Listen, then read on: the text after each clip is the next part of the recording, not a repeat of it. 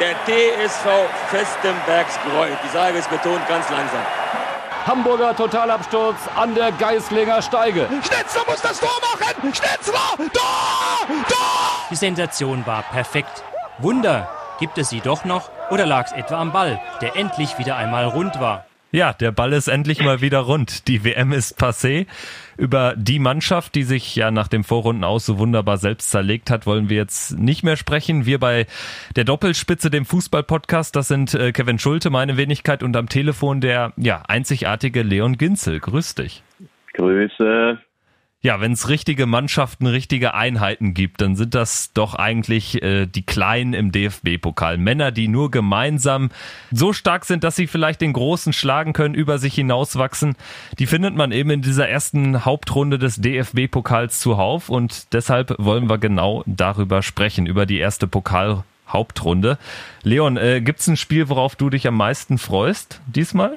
Am meisten freuen tue ich mich natürlich, weil ich äh, Sympathien für den Hauptstadtclub äh, hege, auf die Partie Braunschweig gegen Hertha, aber auch, weil ich glaube, dass das tatsächlich ein ziemlich spannendes Spiel werden kann, ausgeglichen fast schon, also nicht ganz, aber ich habe ja so ein bisschen natürlich schon fast traditionell als Hertha-Fan äh, nicht ganz so ein ganz so gutes Gefühl für die neue Saison, deswegen kann ich mir schon vorstellen, dass es da schon gleich eng wird im ersten Spiel in der Pokalrunde. Es ist ja so, so dass Hertha da ganz gern mal strauchelt. Ansonsten, wenn ich mir das Tableau so ansehe, Jena gegen Union auch ziemlich geil, finde ich. Allein so vom, vom Regionalen äh, her. Und ja, ich meine, diese ganz Extrempartien wie Drochtersen gegen Bayern, das ist natürlich auch immer sehr reizvoll. Ne? Also da ist schon einiges dabei, wo man äh, mit der Zunge schneidet als Fußballromantiker und als äh, richtiger Fußballfan, der auch Bock hat auf geile Spiele, 68 Kiel ist, glaube ich, auch relativ ausgeglichen. Also da sind so ein paar Dinge dabei, die werden knapp, die werden spannend und ich glaube auch, wir werden die eine oder andere Sensation sehen in der ersten Runde. Ja, es sind insgesamt 32 Spiele an vier Tagen von Freitag bis Montag quasi ein Fußballmarathon. Und äh, ja, für fast alle Mannschaften auch das erste Pflichtspiel der neuen Saison, exklusive Bayern, Frankfurt, die jetzt den Supercup schon hatten oder auch Leipzig mit den Europapokal-Quali-Spielen. Ähm, wir haben uns gedacht, wir nehmen diese Folge mal zum Anlass, um mal über die ja, Faszination, erste Pokalrunde im Allgemeinen zu sprechen, haben uns äh, zwei Amateurclubs exemplarisch herausgepickt und da Vereinsvertreter beziehungsweise ein Spieler interviewt. Das sind zum einen der erste CFR Pforzheim, die spielen gegen Leverkusen und der BSC Hastedt, Fünftligist aus Bremen, die spielen gegen Borussia Mönchengladbach. Doppelspitze. Kontrovers, ehrlich, philosophisch. Ja, Doppelspitze der Fußballpodcast meldet sich eben mit einer neuen Folge aus der, ja, aus unserer persönlichen Sommerpause zurück. Unser Thema die erste DFB-Pokal-Hauptrunde. Äh, Leon, wenn man jetzt mal ein bisschen zurückschaut, ähm, woran denkst du denn als erstes, wenn ich dir jetzt das Wort Pokalsensation hinwerfe? Gibt es da ein Spiel oder mehrere Partien, äh, die du damit in Verbindung bringst, jetzt so beim ersten Hören? Äh, da muss ich auch wieder referieren, ähm, aus Sicht der Hertha-Fans. Also ich erinnere mich da an bittere Elfmeterschießen, wo man schon wusste, als äh, es zum Elfmeterschießen kam, ich weiß gar nicht mehr, wie das war, ich habe das schon wieder als verdrängt, aber ähm, kann auch sein, dass es erst zweite Runde war, aber egal, das verbinde ich auf jeden Fall mit Pokal, irgendwelche bitteren Ausscheidemomente mit, mit Elfmeterschießen verbunden, wo man schon wusste, als die Spieler zum, zum Punkt gelaufen sind, das wird hier heute nichts. Ähm, ansonsten die riesigen Pokalsensationen. Äh, ich glaube, du hast da ein, zwei rausgesucht. Ja, also ich habe jetzt nochmal ähm, gekramt und es ist ja immer wieder von der Mutter aller Pokalsensationen die Rede und die ist schon ziemlich lange her, 1974.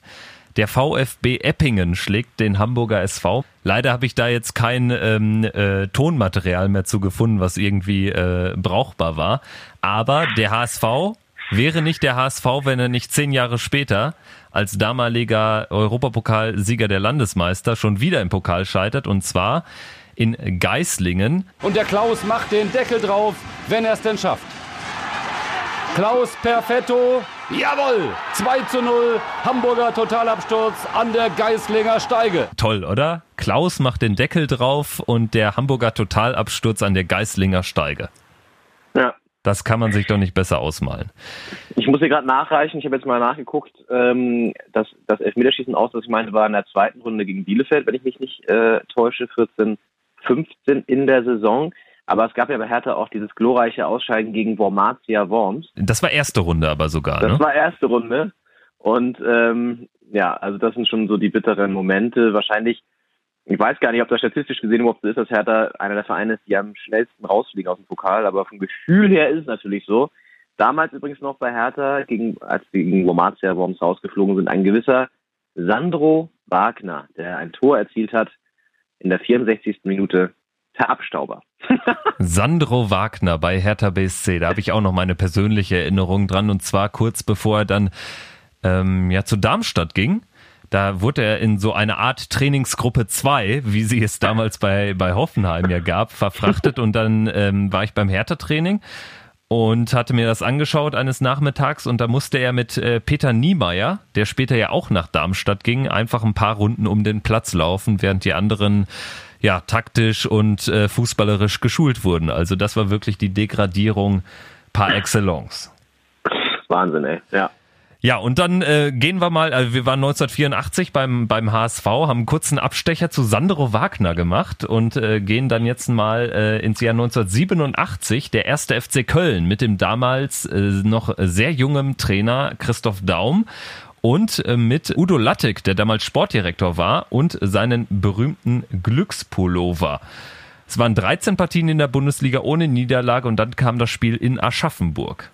Köln ist ausgeschieden, die Sensation schlechthin. 13 Mal ungeschlagen in der Bundesliga, nie mehr als einen Gegentreffer hingenommen und nun verliert der erste FC Köln beim hessischen Oberligisten Viktoria Aschaffenburg.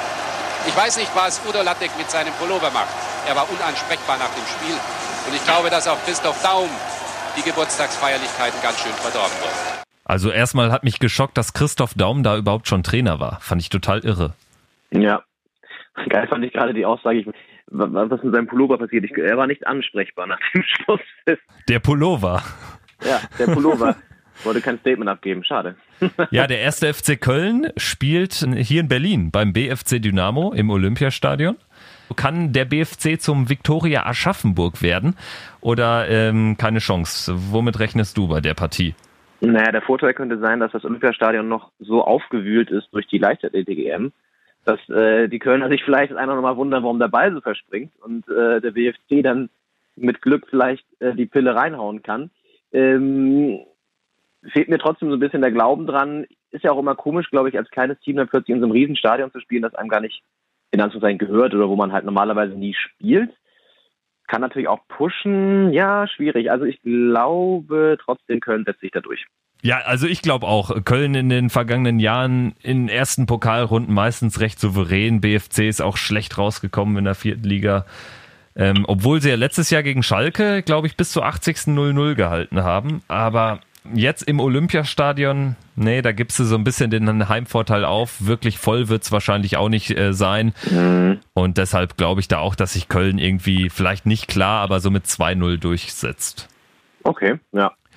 Ja, und vom ersten FC Köln kommen wir zu einer Mannschaft, ja, die Fans, die im äh, 21. Jahrhundert geboren sind, überhaupt gar nicht mit Pokalsensation in äh, Verbindung bringen. Und zwar ist das der FC Bayern München, Rekordpokalsieger, aber in den 90er Jahren für so manche Pokalsensation im negativen Sinne gut. Und die erste, die gab es 1990 beim berühmten oder auch nicht berühmten FV Weinheim. Und ich meine, heute ist natürlich alles zusammengelaufen. Die Bayern haben, haben uns vielleicht unterschätzt und haben, ich weiß nicht, vielleicht haben sie sich schon. Ich habe eigentlich gedacht, in der zweiten Halbzeit gibt es ein bisschen mehr Feuer. Aber da ist eigentlich gar nichts gekommen. Und, und äh, also ich will den Sieg nicht überbewerten. Die nächste Woche geht es weiter gegen die Frau von Mannheim, ein wichtiges Oberligaspiel. Heute war okay, wir sind eine Runde weiter, wir haben Deutsche Meister besiegt. Und, aber die nächste Woche ist für mich wichtiger. Das war ein gewisser Hans-Peter Mackern, Libero des FV Weinheim. Und erstmal fand ich A, ähm, sein Dialekt großartig. Und B, finde ich es auch krass, dass man damals wirklich die Bayern noch schlagen konnte und sich danach nicht bis Ultimo äh, besoffen hat. Sondern anscheinend direkt an das nächste wichtige Spiel gegen den VfR Mannheim denkt. Ja, naja gut, ja, das war natürlich jetzt ein Interview direkt nach dem Spiel. Du weißt nicht, ob sie sich danach trotzdem noch besoffen haben. Guter Punkt. Aber wahrscheinlich haben sie, hat Bayern damals natürlich auch noch irgendwie einen anderen Status gehabt, aber das wäre echt krass. Ich gucke jetzt auch gerade nochmal hier auf 94, 95. Mal abgesehen davon, also 90, 91 äh, gegen Weinheim, das hatten wir gerade. in der ersten Runde raus und danach zweimal in der zweiten Runde gescheitert. Und dann 94, 95 nochmal an Westenbergs Kreuz gescheitert. Hm? Äh, damals, glaube ich, in der dritten Liga. Und die haben das Spiel in Nürnberg absolviert. Und ähm, da klang ein äh, gar nicht unbekannter Kommentator. Ich hoffe, du erkennst ihn. Ähm, als der Schlusspfiff ertönte so. Und da pfeift Markus Merck dieses Spiel ab. Das darf nicht wahr sein. Der TSV Festenbergs Kreuz aus Mittelfranken, ein 350 Seelendörfchen, besiegt den großen FC Bayern München. Das war doch Bela. Richtig. Bela Reti durfte dieses Jahrhundertspiel aus Festenbergs Gräuter Sicht kommentieren. Da müssen wir uns mal eigentlich die Handynummer organisieren, weil der Mann hat ja schon einiges miterlebt. Ja, absolut. Der hat nämlich wirklich Dinge miterlebt, die wir wahrscheinlich nie mehr erleben werden, weil Bayern wird in Drochtersen Assel garantiert nicht ausscheiden. Sagst du jetzt, ne? Und dann? Ja. Nein, aber das ist, da fehlt mir auch der, der Glaube dran tatsächlich. Also man will immer nicht so das so abtun, aber das ist halt wirklich ein Meilenweiter und mittlerweile einfach so ein krasser Unterschied. Ich glaube, bei selbst wenn Bayern da irgendwie, und vielleicht schulen sie ja sogar den einen oder anderen, ähm, das ist einfach von der Qualität her leider Gottes heutzutage so ein krasser Unterschied und die Trainingsmethoden unterscheiden sich, glaube ich, mittlerweile so heftig, weil damals auch in den 90ern hat Bayern, glaube ich, nicht so professionelles Umfeld gehabt wie heutzutage, allein was die Methoden und die Fitnesswerte und hast du nicht gesehen angeht. Das spielt natürlich eine Riesenrolle heutzutage, ne? Ja, also die Lücke ist wirklich so eklatant größer geworden, weil ich glaube, du, du sprichst es ja an, mittlerweile rechnet man halt 0,0 damit. Und damals ja. gab es ja die, diese Riesenunterschiede vielleicht noch nicht, oder was heißt, das ja. vielleicht kann man streichen. Ähm, nur wenn man jetzt Festenbergs Kreuz Belat von einem 350 Seelendorf gesprochen, Drochdasen Assel ist ja, das ist ja fast vergleichbar. Ein bisschen größer ist es ja. schon, aber es ist fast vergleichbar. Die spielen in der vierten Liga, Regionalliga Nord jetzt seit, seit ein paar Jahren. Ähm, aber man, man weiß eigentlich, es geht für die nur darum, irgendwie die Niederlage in Grenzen zu halten und in erster Linie dieses Erlebnis mitzunehmen. Aber mehr ist da nicht drin. Und das war eben ja. in den 90er Jahren noch anders. Und äh, vor allen Dingen finde ich es krass, weil du hattest ja jetzt eben noch rausgesucht, in den Jahren zwischen diesen dramatischen äh, äh Erstrunden-Niederlagen 90 und 94 ja. zweimal Zweitrunden aus, also ist ja auch nicht viel besser. Nee, nee. Gut, das eine war davon gegen Dortmund, aber trotzdem, ich meine, ähm, auch da in Homburg oder so. Also ja, das ist schon interessant. Ne? Die hatten eine richtige Durststrecke da in den Ende der 80er, Anfang der 90er und danach ging es natürlich wieder ein bisschen bergauf. Aber ähm, was, das ist ja auch die Faszination Pokal, weißt du, dass so ein Riesenverein wie der FC Bayern, der, ähm, weiß nicht, Reisen in die USA oder nach Katar macht, in einem völlig anderen Kosmos spielt äh, und da Spieler auf der Bank hat, die pro Minute wahrscheinlich mehr verdienen als ein Spieler von Dortmund in seinem ganzen Leben in die Niederungen müssen, in die Provinz und sich sozusagen herablassen müssen und da spielen. Ja, das ist ja die Faszination auch die und dieser dieser Reiz der ersten Pokalrunde. Das äh, und da, da spreche ich jetzt natürlich ein bisschen boulevardesk, ein bisschen populistisch, so eine Millionentruppe wie der FC Bayern zu den Menschen anreisen muss, zu den Spielern, die halt noch Fußball richtig ackern, ja, die richtig arbeiten und nicht, ähm, keine Ahnung, in so einer professionellen Atmosphäre da schweben das erdet natürlich auch und ich bin auch der Meinung, dass das dass diese erste Pokalrunde etwas ist, was wir uns unbedingt erhalten müssen. Es gab ja auch immer die Diskussion, oder wenn es nach Leuten wie Karl-Heinz Rummenigge etc. geht, den großen Verein, dann hätten die ja Freilose in der, in der ersten mhm. Runde und äh, würden erst später dann eingreifen. Also ich finde, es ist unheimlich wichtig, dass wir uns dieses, dieses letzte, dieses eine Wochenende im Jahr erhalten, wo wirklich ganz klein gegen ganz groß spielt und wo die wirklich dann mal wieder gegen Amateure antreten. Das ist auch total ja. wichtig, finde ich das einzige Wochenende, an dem wir noch träumen dürfen als Fußballfans. So, in diesem Sinne, wo der Ball wieder rund ist. So, ja. bevor wir ähm, von zukünftigen ähm, Pokalsensationen träumen können, habe ich noch eine aus ja jüngerer Vergangenheit rausgesucht. War schwer für mich zu entscheiden, ob ich 2012 den Berliner AK nehme. 4 zu 0 gegen Hoffenheim in der ersten Runde, damals mit Tim mhm. Wiese im Tor. Ich habe mich dann dagegen entschieden und das lag an einem Radiokommentator vom MDR, der Dresdens 4 zu 3 nach 0 zu 3 gegen Bayer Leverkusen kommentieren durfte. Und so klang das beim 4 zu 3 in der 117. Spielminute. Kontermöglichkeit, Schnetzler, Schnetzler alleine, Schnetzler muss das Tor machen, Schnetzler, Tor, Tor, Tor,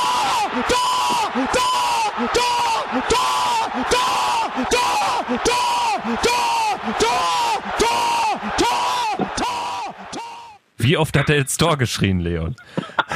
ich wollte sagen, ist er, jetzt, ist er jetzt ein Tor gefahren? Ich habe es gerade nicht mitbekommen. Ich weiß nicht. Also Gute Frage, müssen wir nochmal äh, eine offizielle Anfrage stellen, ob das jetzt ein ja. Tor war oder auch nicht. Vielleicht kam ja noch der Videobeweis. Gott sei Dank gab es den 2011 noch nicht. Also ähm, da konnte das eine mögliche Abseitsposition nicht nachträglich überprüft werden.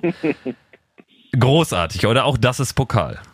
Ja, richtig geil. Ich meine, neutral war das natürlich nicht, aber ich glaube, das kann man dem, dem guten Mann da nicht übel nehmen, wenn, wenn gerade mit dem Spielverlauf, ja, nach 0 zu 3 und 4 zu 3 und äh, mit der Konstellation und ähm, das ist ja auch das Geile, finde ich, dass du diese Emotionen halt noch wecken kannst, die ganz oft halt im Fußballalltag in der Bundesliga gar nicht vorhanden sein kann, weil es natürlich kein K.O.-Spiel ist, kein K.O.-Spielsystem, aber auch von der ganzen Konstellation alles viel nüchterner, viel, ja, schon von vornherein klar ist. Und im Pokal hast du halt wirklich auch dieses Ungewisse, es liegt eine Sensation in der Luft oder so, weißt du, du ne, das Spiel wird angepfiffen und es kann halt alles passieren. Jetzt vielleicht nicht bei Trochtersen Assel gegen Bayern, aber bei vielen anderen Partien kann halt wirklich alles passieren. Das ist eigentlich ja. ein äh, guter Punkt, um jetzt ähm, äh, zu unserem ersten ja, Spiel im Fokus, möchte ich es mal nennen, äh, zu kommen. Und äh, zwar spielt Bayer Leverkusen beim CFR Pforzheim. Die spielen mittlerweile also die Pforzheimer in der fünften Liga. Und äh, die sind seit langer Zeit mal wieder dabei, haben aber eine durchaus ja nicht unbewegte Pokalhistorie. Im Vorfeld habe ich darüber und über die Vorbereitung auf das große Spiel gegen Leverkusen gesprochen mit Marco Nabinger, Vorstandsmitglied und Medienbeauftragter des ersten CFR Pforzheim. Herr Nabinger, erstmal ganz grundsätzlich, der erste CFR Pforzheim ist ja ein ganz junger Verein, entstanden durch eine Fusion. Können Sie uns da mal die Vereinsgeschichte noch mal ein bisschen näher bringen? Ja gut, die, die Vorgängervereine des, des CFR, der, der erste FC und der VfR Pforzheim, die gibt's ja beide schon sehr, sehr lange. Der erste FC wurde gegründet 19, äh, 1896, war damals Gründungsmitglied des, des DFB und des Süddeutschen Fußballverbandes. Äh, der VfR äh, entstand sei, äh, seinerzeit auch durch, durch zwei Fusionen sogar. Die erste, der erste Verein des VfR wurde 1897 gegründet und dann kamen noch mehrere andere Vereine dazu und 1912 ähm, entstand dann der endgültige VfR Pforzheim. Jetzt äh, habe ich gesehen, dass äh, einer der Vorgängervereine ähm, schon für Pokalgeschichte gesorgt hat in einer Saison in den 80er Jahren. Haben Sie das selbst mitbekommen? Ähm, erzählen Sie mal. Ja, das habe ich schon selbst mitbekommen. Die allermeisten Spiele zum, äh, zumindest. Also es waren ja mehrere äh, Auftritte und auch sehr, sehr spektakuläre Auftritte. Ähm, fange ich mal bei den bei den kleineren äh, Auftritten vielleicht an, als Fortuna Düsseldorf in, in Pforzheim damals verloren hat, als der VfL Bochum äh, in, in Pforzheim verloren hat im, im DFB-Pokal. Und das Highlight natürlich für alle war das Spiel gegen Werder Bremen. Ähm, zwar in dem Jahr, als Werder Bremen auch Meister wurde. Ähm, damals mit Otto Rehagel als Trainer, mit Mirko Botava, Oliver Reck, ähm, Brazet war noch dabei, der Karl-Heinz Friedle im Sturm, äh, der Burgsmüller äh, als, als Ergänzungsspieler, also ganz, ganz äh, klanghafte Namen. Und das Spiel, das damals äh, vor 12.000 Zuschauern stattfand in Pforzheim, hat der, der FCP damals ähm, hat nach einer ein 0 zu 1, nach einem 0 zu 1 Rückstand tatsächlich den Ausgleich geschafft ähm, und sich in die Verlängerung gerettet, beziehungsweise Bremen hat sich eigentlich gerettet, weil, weil Pforzheim immer stärker wurde am Schluss. Ähm, und dann nach der Verlängerung stand es noch 1 zu 1. Und dann nach dem damaligen Reglement gab es eben eine, ein, ein Rückspiel in, in Bremen. Und das hat dann Pforzheim leider mit 1 zu 3 verloren. Aber trotz allem äh, in dem Jahr natürlich eine absolut spektakuläre Geschichte. Ich meine, auch 1 zu 3 dann auswärts beim späteren deutschen Meister ist ja auch aller Ehren wert, letztendlich. Absolut, ja. ja. Ähm, jetzt, wenn man mal auf die Gegenwart schaut, Bayer Leverkusen ist also das Los jetzt, was da nach Pforzheim kommen darf. Ähm, die Auslosung, habt ihr die zusammengeschaut oder wie muss ich mir das vorstellen? Ja, wir sind ja äh, im Moment sechs Vorstände im, im Verein, äh, eigentlich sieben Posten, einer ist im Moment noch vakant. Aber von diesen sechs Vorständen waren fünf tatsächlich in Dortmund mit dabei, live bei der, bei der Auslosung. Äh, einer war leider im Urlaub zu der Zeit. Und wir haben also bis zum Schluss gezittert, weil ja unsere Partie, glaube ich, die vorletzte Partie war, die, die gezogen wurde. Wir hatten zwischendurch schon den Verdacht, dass sie unsere Kugel vergessen hatten. Ähm, aber wir waren live dabei und haben uns natürlich riesig gefreut, äh, mit Leverkusen im, im, im Nachhinein gesehen das allerbeste Los für uns gezogen zu haben. Wenn man jetzt mal auf die ganzen Vorbereitungen schaut, auch es sind ja jetzt seit der Auslosung auch schon ein paar Tage, Wochen, Monate ins Land gegangen. Ähm, was fällt da so alles an im Vergleich zu einem normalen Ligaspiel, gerade für einen Verein, der eben auch äh, sicherlich getragen ist von ehrenamtlichen Mitarbeitern? Ja, genau. Ähm, wir sind in der glücklichen Lage, dass wir eine, eine sehr große Schar an, an Mitarbeitern, an einsatzfreudigen Vereinsmitgliedern haben, ähm, ist natürlich auch ein bisschen ähm, eine Auswirkung der Fusion. Also wenn, wenn Mitglieder zweier Vereine hier zusammenkommen, dann ist der, der Pool an, an Mitarbeitern dadurch alleine schon größer. Aber wir haben einen riesigen Zuspruch von Vereinsmitgliedern, selbst auch von, von externen, sage ich mal, also auch äh, durchaus anderen Vereinen, die sich da anbieten, uns zu unterstützen. Und ja, wie Sie sagen, wir haben natürlich jetzt eine riesige To-Do-Liste, was, was alles zu machen ist. Einerseits baulich am Stadion, ähm, andererseits dann die ganzen Vorbereitungen, die für uns ja auch neu sind, mit, mit Vorbereitungen für Fernseh, für, für Presse und so weiter. Ähm, das hat natürlich schon eine ganz andere äh, Dimension, als wir das aus der Oberliga gewohnt sind. Was müssen Sie da jetzt baulich machen? Naja, also baulich äh, fängt an, dass wir rund um das Stadion alle möglichen Reparaturarbeiten machen mussten. Ich muss dazu sagen, unser Stadion, in dem wir im Moment spielen, äh, ist ja aus dem Jahr 1913. Ähm, entsprechend ja, gibt's doch den einen oder anderen, äh, äh wie soll ich sagen, äh, Bereich, der, der sehr äh, gelitten hat im Laufe der Zeit. Wir werden Ende des Jahres, Anfang nächsten Jahres umziehen in das äh, alte Stadion des, des FCP. Also im Moment spielen wir im, im Stadion, das früher der, der, die Heimat des VfR war. Ähm, Ende des Jahres ziehen wir um in, in das Brötzinger Tal und danach wird das Gelände am Holzhof wo wir heute spielen, komplett abgerissen. Das heißt, da wurde auch schon viele, viele Jahre nichts mehr investiert oder nur noch ganz notdürftig. Und jetzt haben wir gesagt, okay, wenn wir hier jetzt Leverkusen und, und ganz Fußball Deutschland am Fernseher hier zu Gast haben, dann möchten wir uns da auch von einer, von einer guten Seite präsentieren. Äh, sprich, wir, wir reparieren sehr, sehr viel. Es wird alles nochmal aufgehübscht. Teile der, der Stehränge waren gesperrt durch die, durch die Stadtverwaltung, weil, weil alles schon ein bisschen baufällig war. Das haben wir alles komplett repariert, dass wir jeden Stehplatz und jeden Sitzplatz hier anbieten können. Ähm, wir müssen das Spielfeld einzäunen, wir müssen neue Notausgänge schaffen, neue Zugänge schaffen. Ähm, also das ist von der von der baulichen Seite äh, schon mal ein, ein Riesenakt. Ähm, nun spielt man eben das, äh, die Partie im eigenen Stadion. Es gab ja vielleicht auch Alternativen, ähm, wie es andere Vereine bei großen Spielen machen, dann eben in Stadien äh, zu gehen, wo die Infrastruktur, wo alles schon passt, wo man sich sozusagen ins gemachte Nest legt. Warum hat man sich jetzt letztendlich entschieden, dann doch im eigenen Stadion nochmal zu kicken? Weil es so, so nach dem Motto das letzte große Event dann in dem Stadion auch ist? Oder was, äh, welche Gründe spielten da jetzt so eine Rolle? Es sind eigentlich zwei Gründe. Zum einen, wie Sie sagen, ja, ähm, das wird sicherlich, ja, was heißt sicherlich, äh, vielleicht erreichen wir auch die zweite Runde, ähm, sage ich jetzt mit einem Augenzwinkern. Ähm, nee, das wird sicherlich das, das, das letzte oder eines der letzten großen Spiele äh, sein, dass das Holzer Stadion sieht. Ähm, und ich denke mal, die, die Sportstätte, die uns viele, viele Jahre als, als Heimat äh, zur Verfügung stand, äh, wollen wir da auch gebührend verabschieden. Zum anderen ähm, ist Pforzheim eine sehr sportbegeisterte Stadt. Äh, sprich, wenn wir in Pforzheim ein, ein sportliches Event anbieten, wenn äh, dann ein Event stattfindet, dann, dann sind auch die Leute da, die Fans und, und, und schauen sich das gerne an. Und insofern haben wir gesagt, wir sind Pforzheimer, sind auch äh, Patrioten ein Stück weit. Und wenn jetzt Pforzheim die Möglichkeit hat, mal wieder nach so vielen Jahren ähm, bundesweit hier für, für Aufmerksamkeit zu sorgen, dann möchten wir, wenn es nur irgendwie geht, das Spiel auch in Pforzheim stattfinden lassen, auch für unsere Fans. Zum Stadion noch, wie, wie groß ist oder wie hoch ist die Kapazität jetzt insgesamt für das Spiel gegen Leverkusen? Also wir haben jetzt knapp 5000 Plätze, die wir, die wir hier anbieten und äh, die auch schon quasi ausverkauft sind. Es gibt noch ganz, ganz wenige Karten, die hier nochmal zurückkommen, aber da reden wir vielleicht über, über 10, 15 Karten. Alle anderen Karten sind verkauft. Und wie hoch ist der Zuschauerschnitt bei einem, äh, ich sag mal in Anführungsstrichen, normalen Oberligaspiel? Ja, das schwankt zwischen, je nach Wetter auch und je nach Gegner, zwischen 200 und, und 1500. Ähm, so dass wir im Schnitt da äh, vielleicht bei, bei 400 Zuschauern sind. Eigentlich eine enttäuschende Zahl, gerade äh, vor dem Hinblick, dass wir in, in Pforzheim mit 120.000 Einwohnern äh, ein sehr großes Potenzial haben.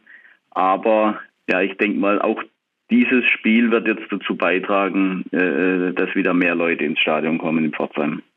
Kann man sagen, woran es konkret liegt, weil ich, ähm, also man hört es jetzt nicht zum ersten Mal, dass natürlich die, die, ähm, dass immer weniger Leute dann auf die Sportplätze oder in die kleinen Stadien ihrer örtlichen äh, Vereine äh, gehen. Ähm, wird da auch über die, über das Spiel hinaus mal geguckt, äh, wie kann man da ein bisschen was von mitnehmen von diesem Hype oder äh, wie ist da so die Situation? Ja, ich sag mal, das Spiel gegen Leverkusen hat jetzt insofern Einfluss, äh, wie schon gesagt, dass wir dass wir uns gut präsentieren möchten, dass wir ein, ein tolles Fußballevent äh, anbieten möchten äh, und dann hoffen, dass eben auch im Nachgang wieder mehr Zuschauer kommen. Grundsätzlich äh, nenne ich jetzt da mal drei Gründe, warum, warum wir da die, die Zuschauerzahlen nicht in der Größenordnung haben, wie wir es uns, uns wünschen. Das zum einen liegt es natürlich an uns selbst weil wir jetzt gerade in der vergangenen Saison, wenn man mal den Pokal außen vornimmt, den, den Verbandspokal, ähm, haben wir eine durchwachsene Saison gespielt, was die, die Ergebnisse und die Leistung betrifft. Das war natürlich auch nicht förderlich für, für die Zuschauerzahlen. Da wollen wir in diesem Jahr wieder durch, durch mehr Angriffsfußball und, und, und attraktiveren Fußball gegensteuern. Ähm, zum Zweiten ist natürlich die Räumlichkeit, also sprich altehrwürdiges Stadion ja, aber ähm, wenn doch sehr viel sagen wir, heruntergekommen ist, dann, dann mag da der eine oder andere auch nicht unbedingt äh, jetzt in dem Samstagnachmittag verbringen. Ähm, da hoffen wir mit dem Umzug in, ins Bretzinger Tal, in das, in das neu umgebaute Stadion, dass wir dort wieder ein attraktiveres Umfeld auch anbieten können, auch für Sponsoren. Und zum Dritten ähm, ist natürlich auch zu sagen, wenn Sie, wenn Sie sich anschauen, was, was der DFB, was, was das Fernsehen hier anbietet, der, der Fußballfan kann ja quasi von, von Freitagabend bis, bis Montagabend äh, beinahe durchgängig Fußball schauen und dann unter der Woche sind die ganzen internationalen Spiele. Ähm, also wer da nicht sehr motiviert ist, bleibt auf der Couch und, und, und schaut im Trockenen, im Warmen in, äh, im Fernsehen die Spiele an ähm, weil halt die, die, die Fenster, die es früher mal gab für die Amateurvereine, die sind halt immer kleiner jetzt geworden, beziehungsweise teilweise auch ganz weg. Ähm, und das spüren wir natürlich auch.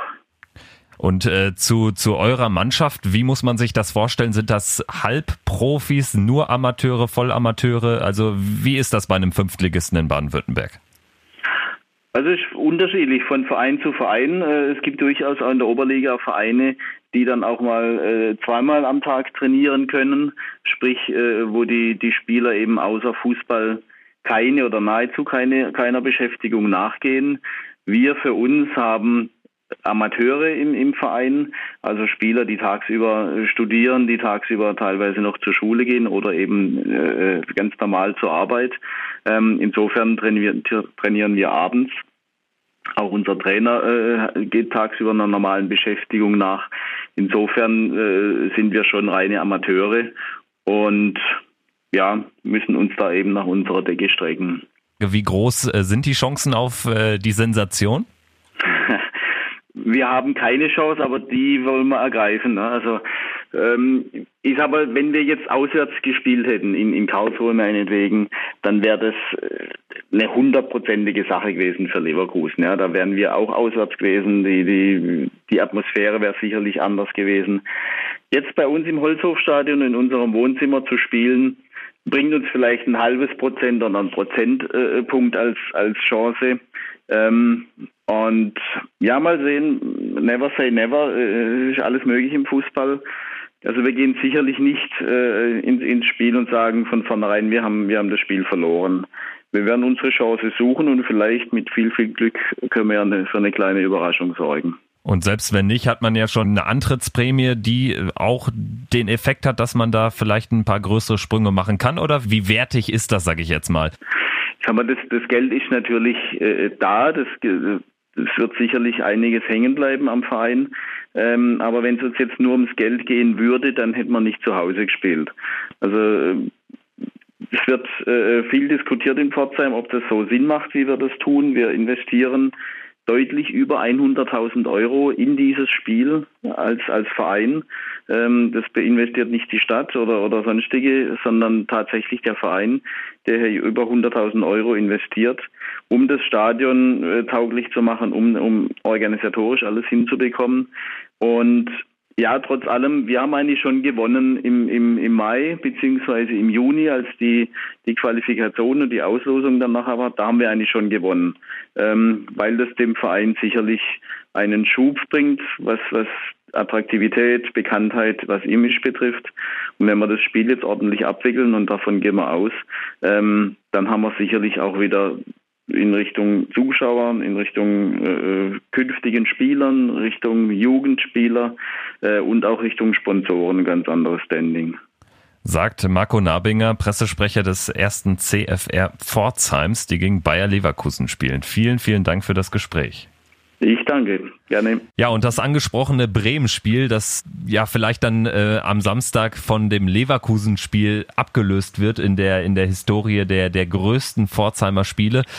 Ja, dieses Bremen-Spiel, da habe ich äh, auch nochmal gekramt im Archiv sozusagen und habe ähm, beeindruckendes gefunden, denn ähm, ja, das 1 zu 1 von Pforzheim damals war eine direkt verwandelte Ecke. Fürmann legt sich den Ball zurecht und aufgepasst.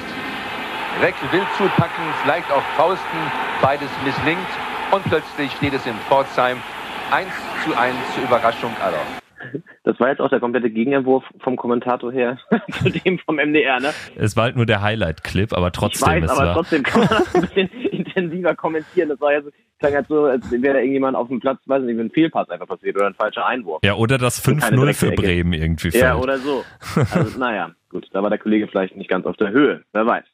Ja, ähnlich unemotional ähm, klang es dann ein paar Minuten später, als Pforzheim, wie eben von Marco Nabinger auch schon angesprochen, drauf und dran war, sogar das 2 zu 1 zu erzielen. Es wurden viele Ecken herausgespielt. Und Mähler mit dieser Riesenchance und Schaf klärte auf der Linie. Thomas Schaf auf der Linie geklärt. Großartig da hat der Thomas Schaf mehr Emotionen gezeigt als der Kommentator. Ja, absolut. Und der war, der war jetzt nicht dafür bekannt, unbedingt Interviews da den, den, den Hauding rauszuhauen. Naja. So, jetzt ein Highlight haut aber auch dieser nicht gerade vor Emotionen strotzende Kommentator noch raus. Und zwar am Ende, als er den Abpfiff kommentiert, kommt dann noch eine sehr lustige Information bei rum. Ein Kompliment an die Amateure von Pforzheim und nebenbei. Der FC Pforzheim hat den ältesten Fußball-Gesangsverein Deutschlands und er wird sicher heute Nacht Schwerstarbeit leisten müssen. Und mit diesen Bildern des Jubels gebe ich zurück zu Werner Zimmer nach Köln. Bei dieser Gesangsstunde möchte ich ganz gerne dabei sein, weil ich mir vorstellen kann, ganz trocken wird die Angelegenheit auch nicht. wie, wie, wie, wie unverfrochen damals noch über Alkoholkonsum gesprochen wurde, quasi. Also, ähm, naja, klar. Ich meine, das waren noch Zeiten. Erster Trikotsponsor Deutschlands, Braunschweig war ja auch Jägermeister und so, also das war ja damals noch völlig gang und gäbe. Und ähm, aber ich meine, auch so geil, so eine Information noch, Pforzheim hat den ältesten Fußballgesangsverein Deutschlands. richtig schön. Habe ich noch ein, eine Information hier rausgekramt, möchte ich unbedingt noch loswerden, um so eine lustige Überleitung zu schaffen am Ende. Also herrlich. Auch eine ganz andere Zeit, so was so Beiträge im Fernsehen angeht. Wenn heutzutage, wenn du da irgendwie von Boris Büchler im ZDF einen Trailer siehst, wo Joachim Löw in Sochi am Strand langläuft, mit 30 Zeitlupen und Schwarz-Weiß-Filter und dramatischer Musik, ja, und dann hörst du dir das ja an, dann weißt du auch, was passiert ist. Ja, aber auch ein bisschen ehrlicher. Also ich finde es auch irgendwie auch schön, sich sowas ja. nochmal anzugucken. Absolut. So, und dann gehen wir weiter zum Sonntag. Da gibt's ein Spiel ähm, eines weiteren Fünftligisten und zwar der Bremer Landespokalsieger, der BSC Hastedt, spielt zum ersten Mal überhaupt im DFB-Pokal. Deswegen haben wir auch keine äh, lustigen Archivtöne aus den 80er Jahren. Ähm, die spielen gegen Borussia Mönchengladbach und äh, im Vorfeld habe ich mit Markus Kenneweg gesprochen. Der spielt beim BSC Hastedt im Mittelfeld, ist quasi als Allrounder da im Einsatz und äh, wird gegen Gladbach wahrscheinlich auch auflaufen. Markus, grüß dich. Guten Tag, hi. Markus, erstmal zu deiner Person. Wie bist du zum äh, BSC Hastedt gekommen? Wie lange spielst du schon aktiv Fußball? Auf welcher Position? Erzähl uns das mal. Ja, also ich ähm, habe damals bei, beim BSC Hastedt ähm, angefangen sogar Fußball zu spielen. Also als ich noch ganz klein war, da war ich ungefähr vier. Ich kann mich auch nicht mehr so recht daran erinnern. Da war ich dann zwei Jahre, weil ich auch äh, aus der Gegend in Bremen dort komme. Ähm, ja, und dann bin ich jetzt äh, aktuell wieder äh, in der dritten Saison beim BSC Hastedt und äh, meine Position, ich spiele überwiegend im Mittelfeld, bin aber äh, quasi so ein Allrounder bei uns im Team. Ähm, ja, aber wirklich zu Hause fühle ich mich so im zentralen Mittelfeld und dort werde ich auch am meisten eingesetzt. Ähm, wie muss man sich das vorstellen, Fünftligist? Ähm, wie oft trainiert ihr da? Habt ihr, äh, seid ihr alles äh, voll Amateure oder gibt es auch sozusagen Halbprofis? Also wie ist das bei euch? Weil es ja auch von Verein zu Verein schon in, in, in der fünften Liga durchaus unterschiedlich. Ja, genau. Also bei uns ist es so, dass wir ähm, alles Amateure sind. Wir haben keine Vertragsspieler bei uns äh, im Verein spielen, jetzt in der Mannschaft. Äh, wir trainieren drei bis vier Mal, äh, überwiegend abends dann natürlich, äh, teilweise auch nochmal am Wochenende vor einem Spiel, nochmal ein kurzes Abschlussspiel oder ein paar taktische Sachen. Ja, aber in der Regel drei bis viermal die Woche und dann mit dem fünften Tag dann das Spiel. Und wie würdest du den BSC Hastedt beschreiben? Also was ist das für ein Verein? Ist das ein familiärer Club? Ähm, beschreib mal. Ja, also der BSC Hastedt ist ein, äh, also die Fußballabteilung des Hastedt ist auf jeden Fall ein äh, sehr kleiner Verein und deswegen auch sehr familiär. Also wir kennen uns alle sehr gut. Äh, die Kontakte im Verein äh, ist eigentlich so, dass jeder jeden kennt, sowohl der Vorstand als auch die Mannschaft, als auch äh, die Fans oder Angehörige ähm, das ist schon sehr eng verknüpft dort und geht sehr familiär zu. Dann ist das ja jetzt äh, umso besonderer für, für einen kleinen Verein in der ersten Pokal-Hauptrunde zu spielen. Ähm, ihr musstet dafür den Bremer Landespokal gewinnen. Wie lang, wie hart, wie steinig ist so der Weg zum Titel im Bremer Landespokal? Weil Hastedt hat es ja bislang auch noch nicht geschafft, oder? Nee, wir sind zum ersten Mal dabei, äh, jetzt im DFB-Pokal. Wir waren auch das erste Mal im Finale ähm, des äh, Landeshauptpokals hier in äh, Bremen das war schon ein großes Highlight äh, für den Verein auch und auch für uns äh, Spieler. Ähm, das haben auch noch nicht alle Spieler bei uns mitgemacht gehabt. Ähm, dort äh, vor einer Kulisse, ich glaube, das waren ungefähr äh, 2.000 bis 3.000 Zuschauer. Das war schon äh, sehr besonders für uns. Und äh, der Weg äh, im Bremer Landespokal ist vielleicht ähm, etwas einfacher als äh, im Gegensatz zu unseren Mitkonkurrenten hier so vor Ort, äh, wenn man sich Niedersachsen oder auch Schleswig-Holstein anguckt, da ist der Weg etwas länger. Ähm, hier bei uns ist es so, dass wir ja nur in, äh, im Bundesland Bremen dann halt äh, den Pokalsieger ermitteln. Äh, dort gibt's unge gibt es insgesamt sechs Runden. Ja, und unser Weg war ähm, ab dem Viertelfinale eigentlich ein sehr schwerer. Äh, wir haben den äh, ja, Rekordmeister der letzten Jahre im Viertelfinale hinter uns gelassen im Elfmeterschießen. Das war schon äh, ein Highlight für uns. Ähm, haben uns dann im Halbfinale knapp durchgesetzt und im Finale dann äh, ja sehr deutlich mit 3-0. Äh, das war für uns alle schon überraschend, aber ähm, ich glaube auch ein verdienter Sieg für uns gewesen. Dann machen wir mal so einen kleinen Zeitensprung zur Auslosung. Es äh, verging ja dann noch ein paar Wochen zwischen Landespokalsieg und dem Auslosungstag. Habt ihr das dann da in der Mannschaft zusammengeguckt oder wie lief das ab? Wie war dann eure Stimmung, als dann Gladbach gezogen wurde als Gegner? Ja, also ich war leider nicht dabei, als ähm, wir zusammen geguckt haben, äh, als Mannschaft und Vorstand und Verein ähm, oder auch Fans waren auch dabei. Äh, wir, das war bei uns in der Gaststätte, wurde das geschaut, äh, unter anderem auch mit Fernsehteam. Also es war schon sehr groß aufgezogen. Äh, ich konnte leider nicht dabei sein, weil ich beruflich verhindert war. Äh, ich habe es mir aber auch äh, übers Internet angeguckt und hatte dann sofort äh, Kontakt mit meinen Kollegen dort. Ähm, ich habe Videos gesehen und unsere, unser ganzer Verein stand Kopf. Also wir haben uns tierisch gefreut auf Gladbach. Äh, also mit der Auslosung haben wir uns tierisch gefreut.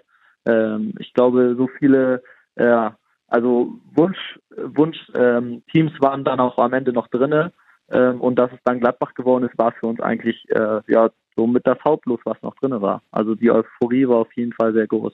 Wie bereitet man sich jetzt als Fünftligist A sportlich und B vielleicht auch mental ähm, auf so ein großes Spiel vor? Das ist ja für einige von euch oder für die meisten wahrscheinlich das größte Spiel, was sie jemals absolvieren werden. Ja, das stimmt. Also erstmal mit dem größten Spiel äh, der eigenen Karriere sozusagen, das äh, trifft auf die meisten auf jeden Fall zu. Ähm, wer weiß, ob wir überhaupt nochmal äh, so die Chance bekommen, äh, dort im DFB-Pokal zu spielen.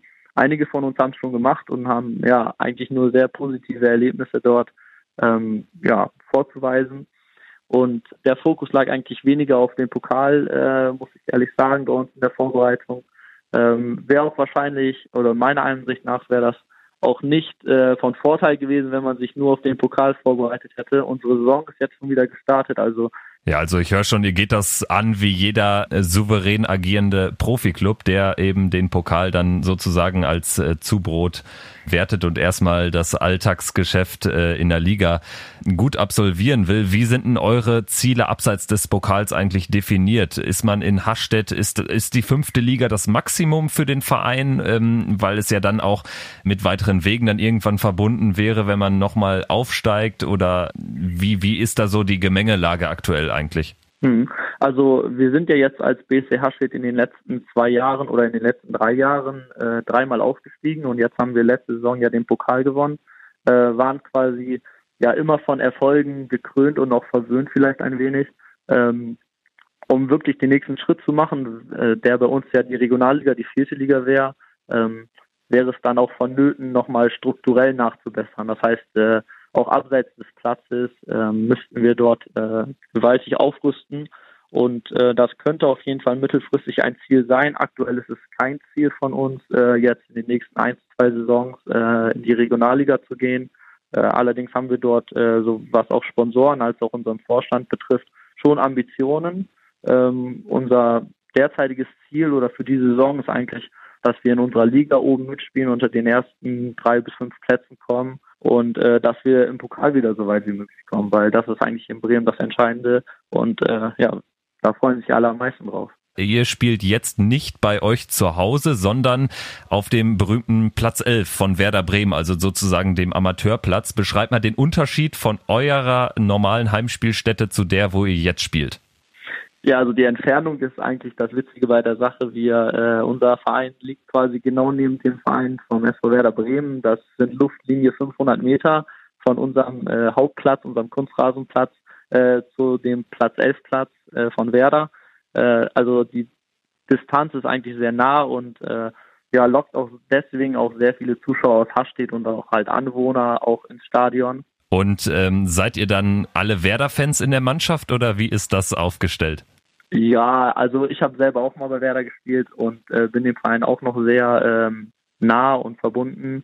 Ähm, aber ich möchte jetzt nicht für meine ganze Mannschaft sprechen, dass wir alle Werder-Fans sind. Aber natürlich interessieren wir uns äh, für den Verein äh, und äh, fiebern da auch mit den Profis mit, die meisten. Und ja, äh, was das äh, Stadion nochmal angeht, da müssen wir auch nochmal ein großes Kompliment an äh, den SV Werder aussprechen, weil die sind uns da auch sehr entgegengekommen, ähm, was das Finden einer Spielstätte angeht. Und äh, da wurde sehr viel äh, in Kooperation äh, auch mit dem äh, Präsidenten oder mit dem Präsidium vom SV Werder geregelt, äh, dass sie uns das ermöglicht haben, dort überhaupt zu spielen. Äh, nun kommen wir nochmal zum Gladbach-Spiel. Ähm, nun ist das jetzt ein Verein, der vielleicht anders als andere, also jetzt, jetzt ohne den zu nahe zu treten, aber irgendwie äh, Sandhausen oder Heidenheim, da rechnen sich ja dann auch die Amateurvereine in der ersten Runde durchaus was aus, vielleicht auch hinter vorgehaltener Hand. Nun ist das ja jetzt bei einem Verein wie Gladbach sicherlich anders, aber ähm, ist das in der, in der taktischen Vorbereitung, ist, ist das genauso wie wenn ihr jetzt ein Fünftligaspiel habt oder ist, ist die Vorbereitung eine andere? Nein, die Vorbereitung ist natürlich etwas anders. Ähm, der Klassenunterschied äh, ist auf jeden Fall zu spüren, wahrscheinlich auch auf dem Platz. Äh, wir hoffen äh, natürlich nicht, aber äh, für den Fall, dass es so kommen wird, äh, ja, müssen wir uns da schon taktisch äh, darauf vorbereiten und dementsprechend haben wir sicherlich eine defensivere Ausrichtung im Pokalspiel, als wir vielleicht in der Liga spielen würden, wo wir selber in äh, gut 80 bis 90 Prozent der Spiele selber das Spiel machen müssen und der Gegner uns äh, quasi hinten rauslocken will. Wir versuchen das mit Gladbach auch zu machen wahrscheinlich und äh, ja, gucken dann mal, was bei rumkommt. Also aus einer geschlossenen Defensive wollen wir dann äh, Akzente nach vorne setzen und ja, mal gucken, was uns da so gelingt. Gibt es einen Spieler, vor dem du am meisten Respekt hast? Nein, ich habe vor der ganzen Mannschaft äh, Respekt. Die haben zahlreiche Nationalspieler und äh, ich glaube, man sollte bei Gladbach auch keinen hervorheben. Das ist, glaube ich, eine Mannschaft, die übers Kollektiv kommt und äh, wo quasi jeder jeden ersetzen kann. Und eine Frage noch, gibt's vielleicht einen Spieler, mit dem du am liebsten irgendwie am Ende dein Trikot tauschen würdest? Ähm, oder wie, wie ist das bei euch in der Mannschaft? Äh, wird da schon so ein bisschen geflaxt vorher? Wie gesagt, es ist ja auch ein äh, Spiel des Lebens für den einen oder anderen. Da wurde schon der ein oder andere Spruch mal im Training äh, fallen gelassen, äh, dass der Kollege XY äh, auch schon mal das äh, Trikot mit dem und dem unbedingt tauschen möchte. Und äh, ich persönlich habe da jetzt keine Vorlieben. Äh, sicherlich wäre das auch äh, etwas Schönes, was dann auch nach dem Spiel stattfinden könnte. Äh, aber wir konzentrieren uns erstmal auf das Spiel und äh, schauen dann sagt Markus Kennewig, Mittelfeldspieler des BSC Hastedt vor dem ja bislang größten Spiel seines Fußballerlebens. Äh, vielen Dank für das Gespräch, Markus. Danke gerne. Gladbach in Hastedt zu Gast äh, auf dem Amateurplatz des SV Werder Bremen wird gespielt vor dann ja 5000 Zuschauern. Für Hastedt das Spiel des Lebens, für Gladbach wird es hoffentlich kein Spiel, an das ich mich noch lange erinnere. Hauptsache souverän weiterkommen. Aber den Haschstädtern, denen wünsche ich doch dann alles Gute im weiteren äh, Saisonverlauf. Das wäre so meine Herangehensweise an die Partie. Leon, ähm, glaubst du, die haben eine Chance gegen, gegen äh, meine Gladbacher?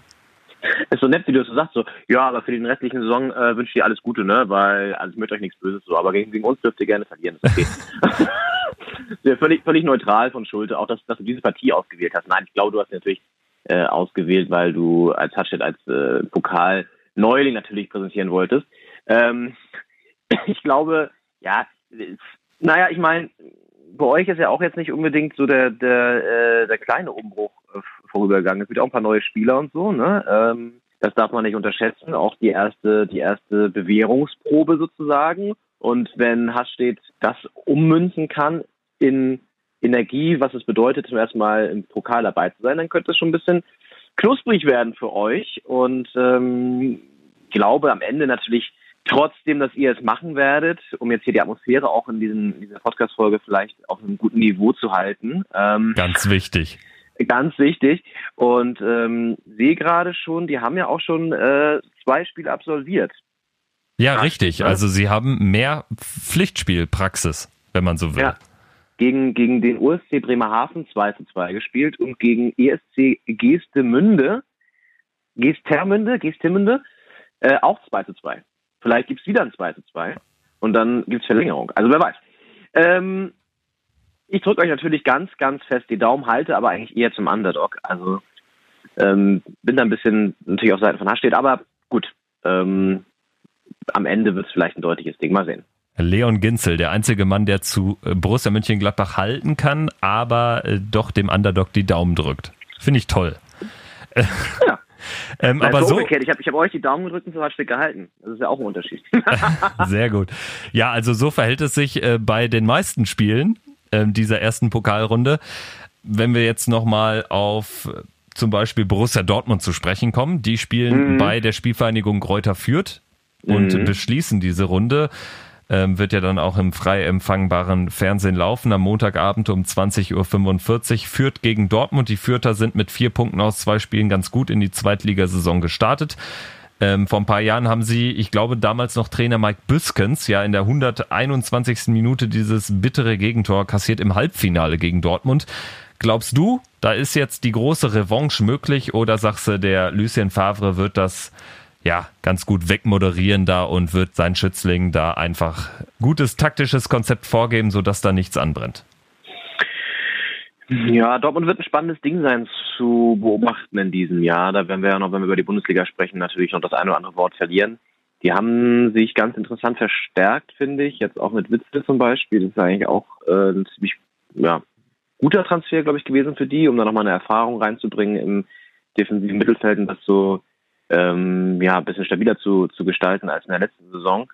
Ähm, auf der anderen Seite ist es natürlich schwierig, jetzt mit Favre gleich, äh, wie das alles funktioniert, sag ich mal, weil das kann natürlich auch äh, gewisse Dauer einfach ähm, haben, bis die alle Taktikmaßnahmen äh, von ihm verstanden haben. Er ist ja auch nicht der einfachste Coach so ich glaube trotzdem, dass sie sich da durchsetzen werden und ähm, haben ja auch, glaube ich, in Testspielen einen ganz guten Eindruck gemacht bisher, auch wenn das natürlich immer nicht zählt. Ich denke mal trotzdem, dass Dortmund da gewinnt. Dann lass uns doch mal gucken, wo du vielleicht nicht auf den oder wo du den Favoriten vielleicht nicht vorne siehst, wo du wirklich fest an eine Überraschung glaubst. Ähm, was ist da ja. so, so das Spiel, was du dir da vielleicht rausgepickt hast oder auch vielleicht die Spiele, falls es mehrere sind? Also ich glaube, wo Überraschungspotenzial besteht, ist tatsächlich bei Cottbus Freiburg. Das glaube ich schon, dass Cottbus da ganz gute Chancen hat. Die sind ja auch ziemlich gut in die Saison gekommen. Dann hast du natürlich bei, ähm, na, wo war es, Rostock gegen Stuttgart, weiß ich auch noch nicht genau, ob Stuttgart da so easy peasy weiterkommt. Das sind halt so auch gerade die Vereine, die von der Heimatmosphäre leben, ne? Cottbus, Rostock, die brennen dann natürlich die Stadien, wahrscheinlich, also hoffe ich nicht im wahrsten Sinne des Wortes, bei den Fans weiß man ja nicht. Bei dem einen oder anderen aber, aber auch durchaus im, äh, im wahrsten Sinne des Wortes möglich. Ja, ja, natürlich.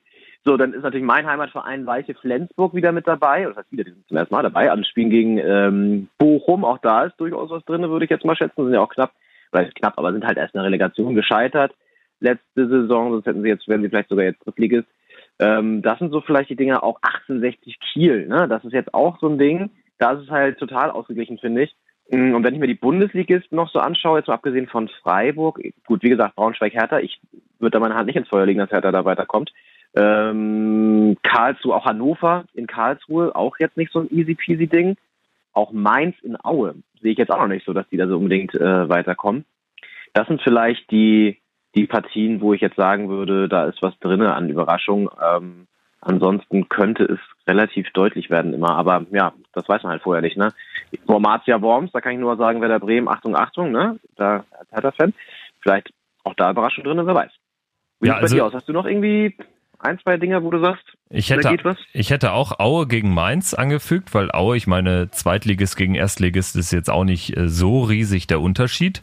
Dann, ja, Braunschweig sind zwar ganz schlecht gestartet, aber hm, häufig heißt das ja auch gerade nix. Also, weil, weil dann haben sie diesen Ligadruck nicht, den sie in der dritten Liga eben haben, auch als ähm, einer der beiden Absteiger zusammen mit Kaiserslautern, den haben sie gegen Hertha nicht. Das gleiche ja. gilt für Kaiserslautern gegen Hoffenheim, allerdings ja, glaube ich schon, dass Hoffenheim das, das irgendwie dann lösen wird. Vielleicht auch Frankfurt als äh, Titelverteidiger in Ulm. Ich mhm. sehe da jetzt nicht unbedingt die Sensation, aber die Paarung an sich, finde ich, hat total viel Charme. Ulm nach Ewigkeit mal wieder dabei. Ex-Bundesligist mhm. gegen Eintracht Frankfurt, das ist ein tolles Spiel.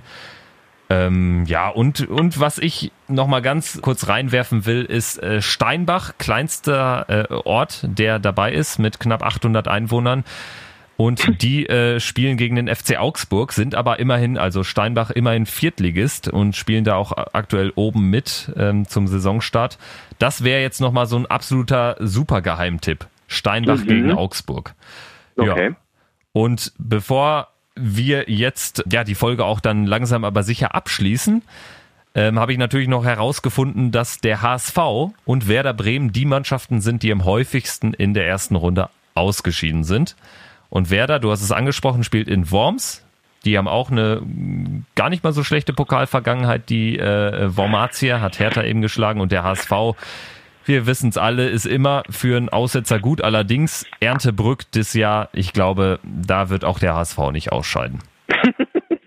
naja, nein, also ich glaube auch, der HSV hat sich jetzt ein bisschen berappelt ja auch, nachdem sie das erste Zweitligaspiel in ihrer Historie ja gleich so glorreich verloren haben und haben jetzt in gleichem Maße zurückgeschlagen gegen Sandhausen. Aber ähm, trotzdem, naja, Pokal ist Pokal und äh, na gut, vielleicht ist das ja auch ganz gut für die Hamburger sich jetzt langsam an diese Niederung zu gewöhnen. Dann reist man mal nach Erntebrück. Das hat auch gar nicht mehr so einen großen Unterschied zu manchem Zweitligaverein. Vielleicht kommen sie ja mal so richtig in der Saison jetzt an, in der ersten Pokalrunde. Ja, das wäre dann schon der zweite Pflichtspielsieg in Folge. Also können sie da schon wieder Europapokalstimmung auflegen lassen. Das wäre eigentlich auch geil, wenn sie dieses Jahr bis ins Finale kommen und dann Europapokal spielen, obwohl sie noch in der zweiten Liga sind. Genau, Pokalsieger und dann aber nicht aufsteigen und dann äh, Europa League spielen. Das wär's. das wär's. Sehr, sehr schön. Ja, also du hörst diese Folge aktuell entweder auf Spotify, auf Soundcloud, auf Deezer, auf iTunes, ähm, Stitcher. Wo, wo kann man uns noch hören, Leon? Ähm, YouTube ja auch, wer sozusagen eher in der Szene unterwegs ist und sich gerne auch mal einen Podcast bei YouTube anhört, kann das auch tun. Und bewertet uns hoffentlich am liebsten Richtig. bei iTunes. Also da können wir viel mit anfangen.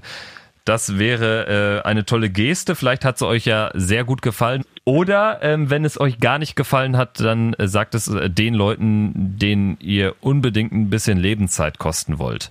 Aber wenn, wenn es euch sehr gut gefallen hat, dann unbedingt weitersagen.